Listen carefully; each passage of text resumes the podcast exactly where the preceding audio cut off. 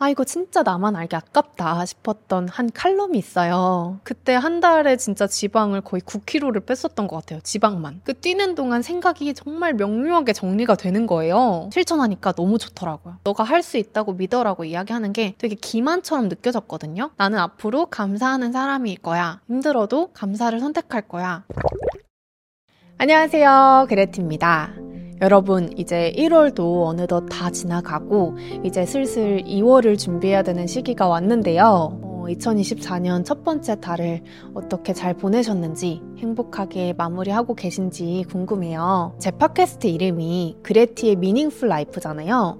그래서 그런지 저를 구독해주시는 분들의 공통점을 생각해보면 내 삶을 주체적으로 의미있게 잘 꾸려나가야겠다. 이런 분들이 대다수더라고요. 그게 유튜브 댓글이나 스포티파이 설문조사를 해보면은 딱 느껴져요. 그리고 구독자분들의 연령대 분포 이런 걸 보면은 다 20대 중반에서 30대 제 또래들 언니, 오빠, 동생, 친구 이런 분들이 저를 구독을 해주시더라고요. 근데 이 시기에 우리가 하는 고민은 이제 앞으로 내가 어떻게 하면 내 삶을 잘 이끌어 나갈 수 있을까? 행복한 삶을 살 수 있을까?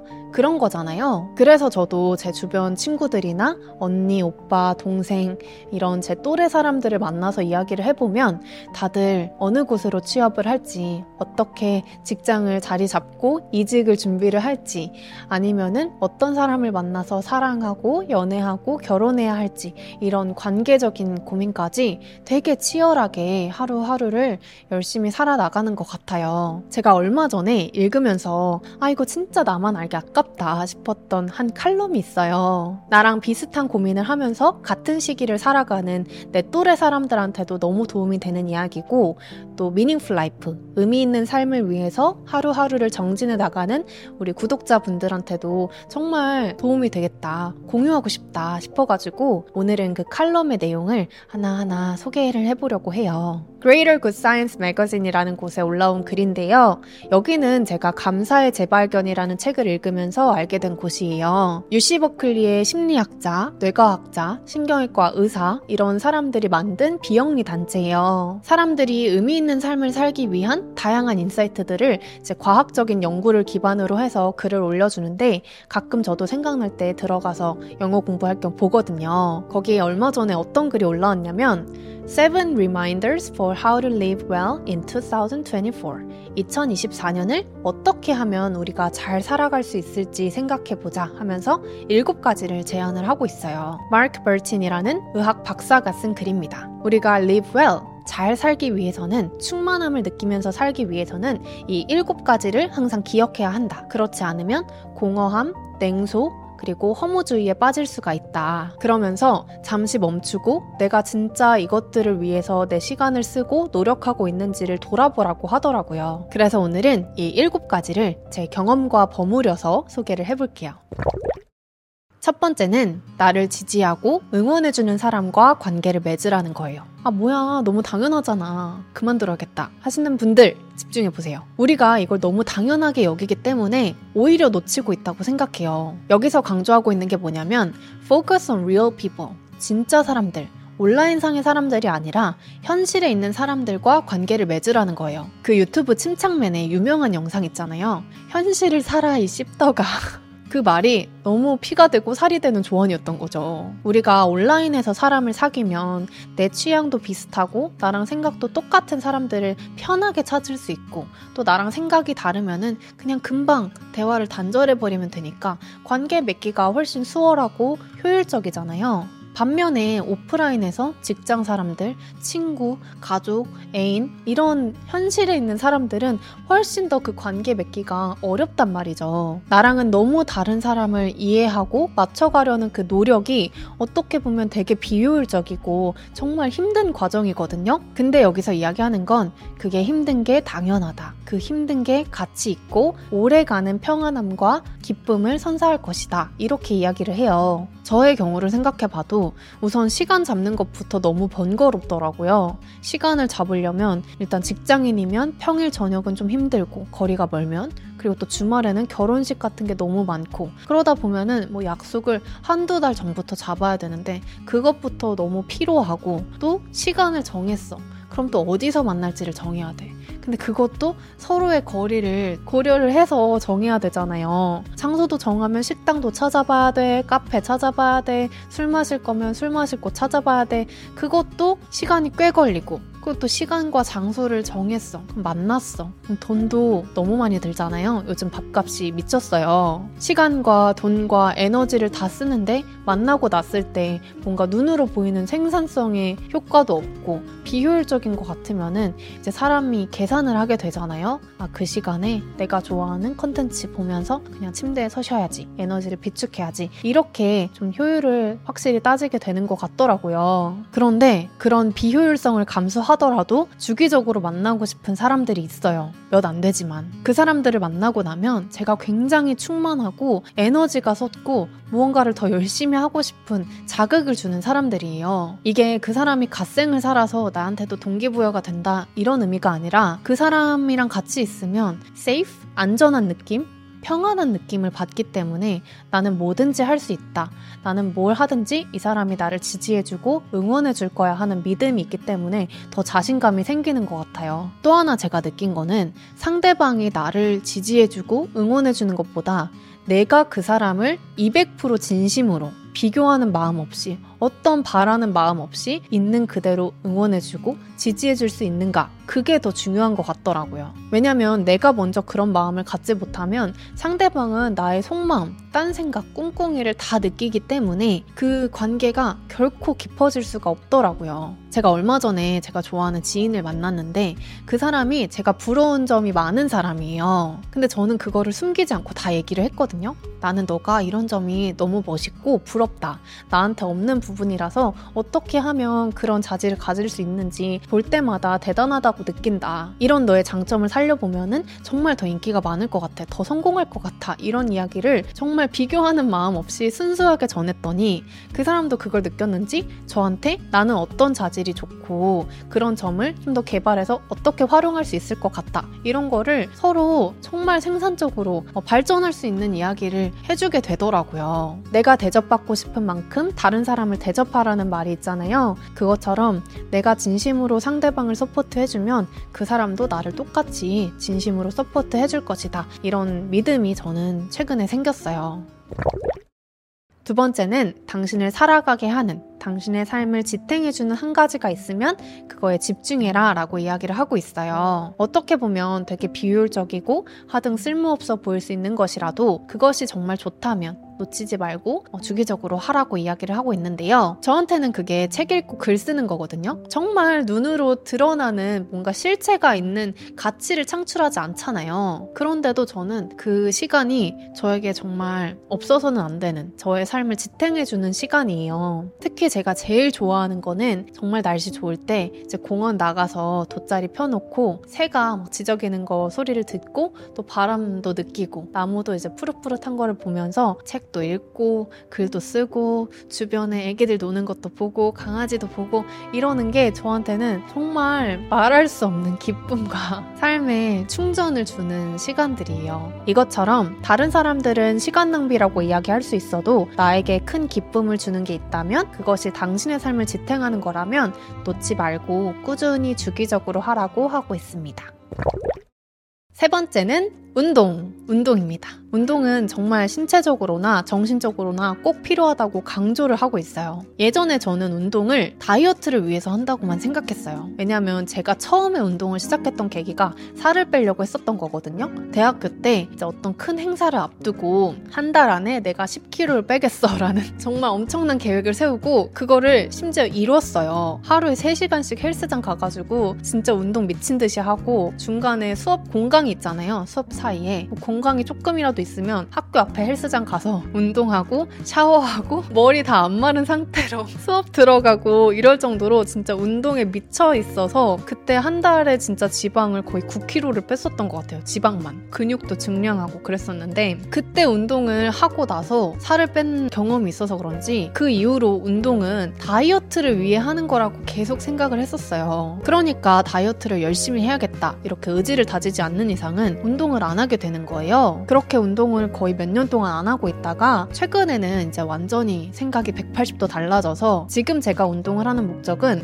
살을 빼겠다라는 목적보다는 내 정신을 맑게 유지하기 위해서 하는 게 큰 것 같아요. 왜냐면 이제 공부를 하거나 글을 쓸 때 생각을 계속 하다 보면은 진도가 안 나가요. 생각이 너무 이렇게 많다 보니까 이게 하나로 정리가 안 되고 계속 둥둥 떠다니는 느낌이 있는데 그렇게 답답할 때 나가서 한 30분 뛰고 오면은 그 뛰는 동안 생각 이 정말 명료하게 정리가 되는 거예요. 그래서 그 뒤로 뭔가 일을 하다가 진도가 안 나간다 싶으면 그냥 덮어놓고 나가서 뛰었어요. 뭔가 일이 잘 안 풀리다가 운동을 하고 났더니 그게 잘 풀렸던 경험들이 쌓이고 쌓이다 보니까 이제는 내가 뭔가 일을 잘 하기 위해서는 운동을 꼭 해야 되는구나. 이런 걸 뼈저리게 느끼게 되더라고요. 지금은 주 3회 정도 수영을 하고 있는데 수영할 때도 내가 팔을 어떻게 돌리지, 뭐 발을 어떻게 차지, 내 몸을 어떻게 움직이는 거에만 집중을 하지 다른 생각을 안 하다 보니까 확실히 좀 머리가 맑아지고 개운해지더라고요. 그래서 제가 생각했을 때 운동은 신체적인 효과보다는 저는 정신적인 효과가 훨씬 더 큰 것 같아요.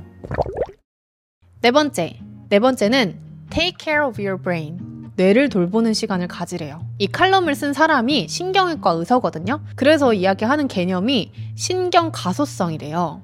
뉴로플라스틱 시리 이런 개념을 이야기를 하는데 이제 우리의 신경, 우리의 뇌는 바뀌도록 설계가 되어 있다. 과거에는 우리의 뇌 구조가 바뀌지 않는 거라고 생각을 했었대요. 근데 이제 수많은 연구 끝에 우리의 뇌는 유연하게 대처 가능하게 적응 가능하게 바뀌는 성질을 가지고 있다. 그게 이제 신경 가소성이라는 건데 이 신경이 근육과 같아서 강한 집중 후에는 강한 휴식이 필요하대요. 근육이 발달하는 과정도 우리가 열심히 근력 운동을 매일매일 하는 것보다 열심히 근력 운동을 하고 그 뒤에 충분히 쉬어줬을 때 근육이 붙잖아요. 성장하고 그것처럼 우리의 뇌도 열심히 가동한 다음에는 충분히 쉬어줘야 근신경이 발달될 수 있다. 그거를 기억하라고 하더라고요. 그러면서 뇌를 돌보는 시간을 마련해야 된다. 충분히 수면을 취하든지 아니면 뭐 독서를 한다든지 오프라인 취미를 가진다든지 아니면 뭐 명상을 한다든지 이런 식으로 자기만의 휴식 방법을 찾아서 마련을 해야 된다고 하더라고요. 저는 제가 되게 게으른 사람인 줄 알았어요. 왜냐면 하루에 8시간은 자야 되겠는 거예요.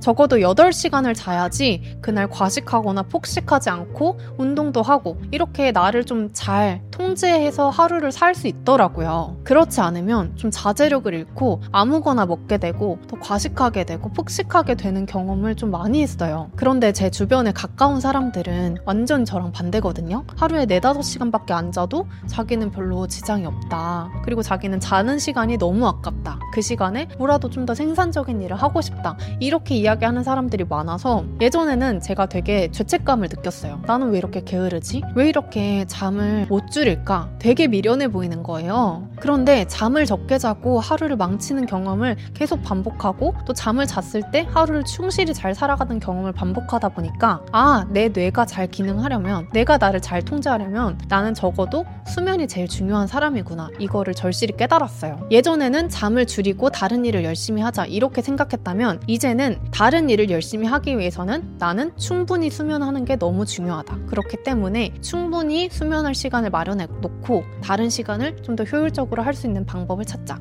루틴을 찾자. 이렇게 마음가짐을 바꿨습니다. 이렇게 자기만의 뇌를 케어하는 방식을 찾고 그걸 유지하는 게 중요한 자기 관리가 아닐까 그런 생각을 해봤습니다.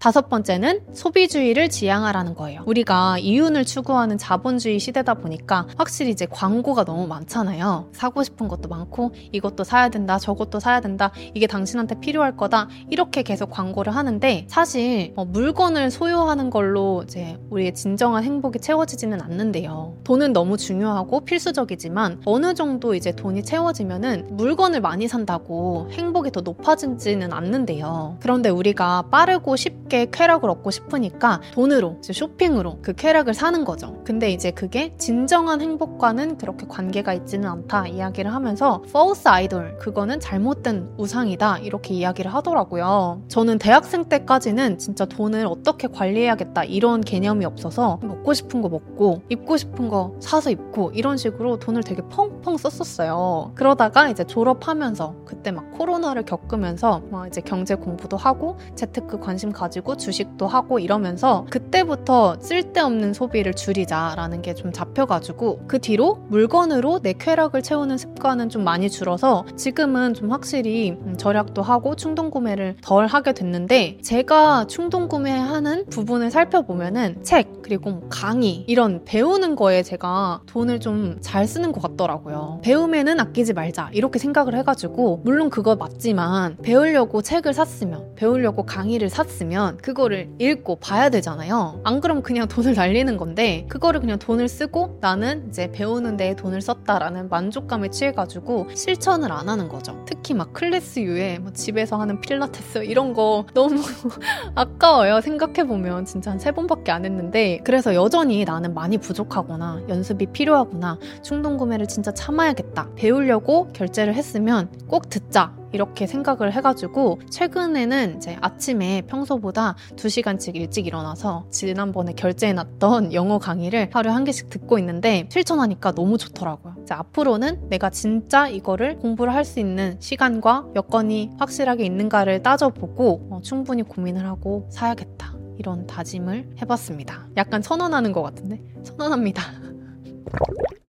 여섯 번째는 친절과 감사를 연습하기. 왜냐면 우리가 여러 상황에 영향을 받는다고 생각하는데 사실 우리가 영향을 받는 건 상황이 아니라 우리의 선택이래요. 그래서 내가 어떤 말과 행동을 할 건지 선택하느냐에 따라서 내 행복도가 달라진다는 거죠. 거기서 중요한 게 감사와 친절을 의도적으로 선택한 사람들, 의도적으로 연습한 사람들이 훨씬 행복하다고 합니다. 제가 확실하게 믿고 있는 게 감사는 감정이 아니라 태도라는 거예요. 제가 예전에 감사에 대해서 에피소드 몇 개 찍은 게 있는데 들으신 분들은 아실 거예요. 제가 이 얘기를 여러 번 했다는 걸. 그것처럼 저는 감사도 연습이고 그거를 선택한 사람들만 누릴 수 있다라고 생각을 해요. 정말 삶이 내 맘대로 되지 않고 힘든 것 같아도 그 안에 보면은 정말 미약하게, 정말 작게라도 감사할 게 한 가지 정도는 있거든요. 근데 그 감사한 걸 찾고 나면은 내가 이 감사한 자원이 있는데 그럼 이걸 어떻게 활용해서 이 역경을 헤쳐나갈 수 있을까를 생각하게 된단 말이죠. 이렇게 좀 더 발전적인 방향으로 나아갈 수 있는데 안 될 거야. 이 상황은 어떻게 할 수가 없어. 이렇게 생각을 하면은 결국 바뀌는 게 없더라고요. 그래서 저는 좀 의도적으로 좀 냉소적인 사람들, 시니컬한 사람들, 좀 비관적인 사람들은 제 주변에 두지 않고 멀리 하는 편이에요. 왜냐면 내가 그거에 영향을 받고 싶지 않으니까. 제가 어떻게 이걸 확신하냐면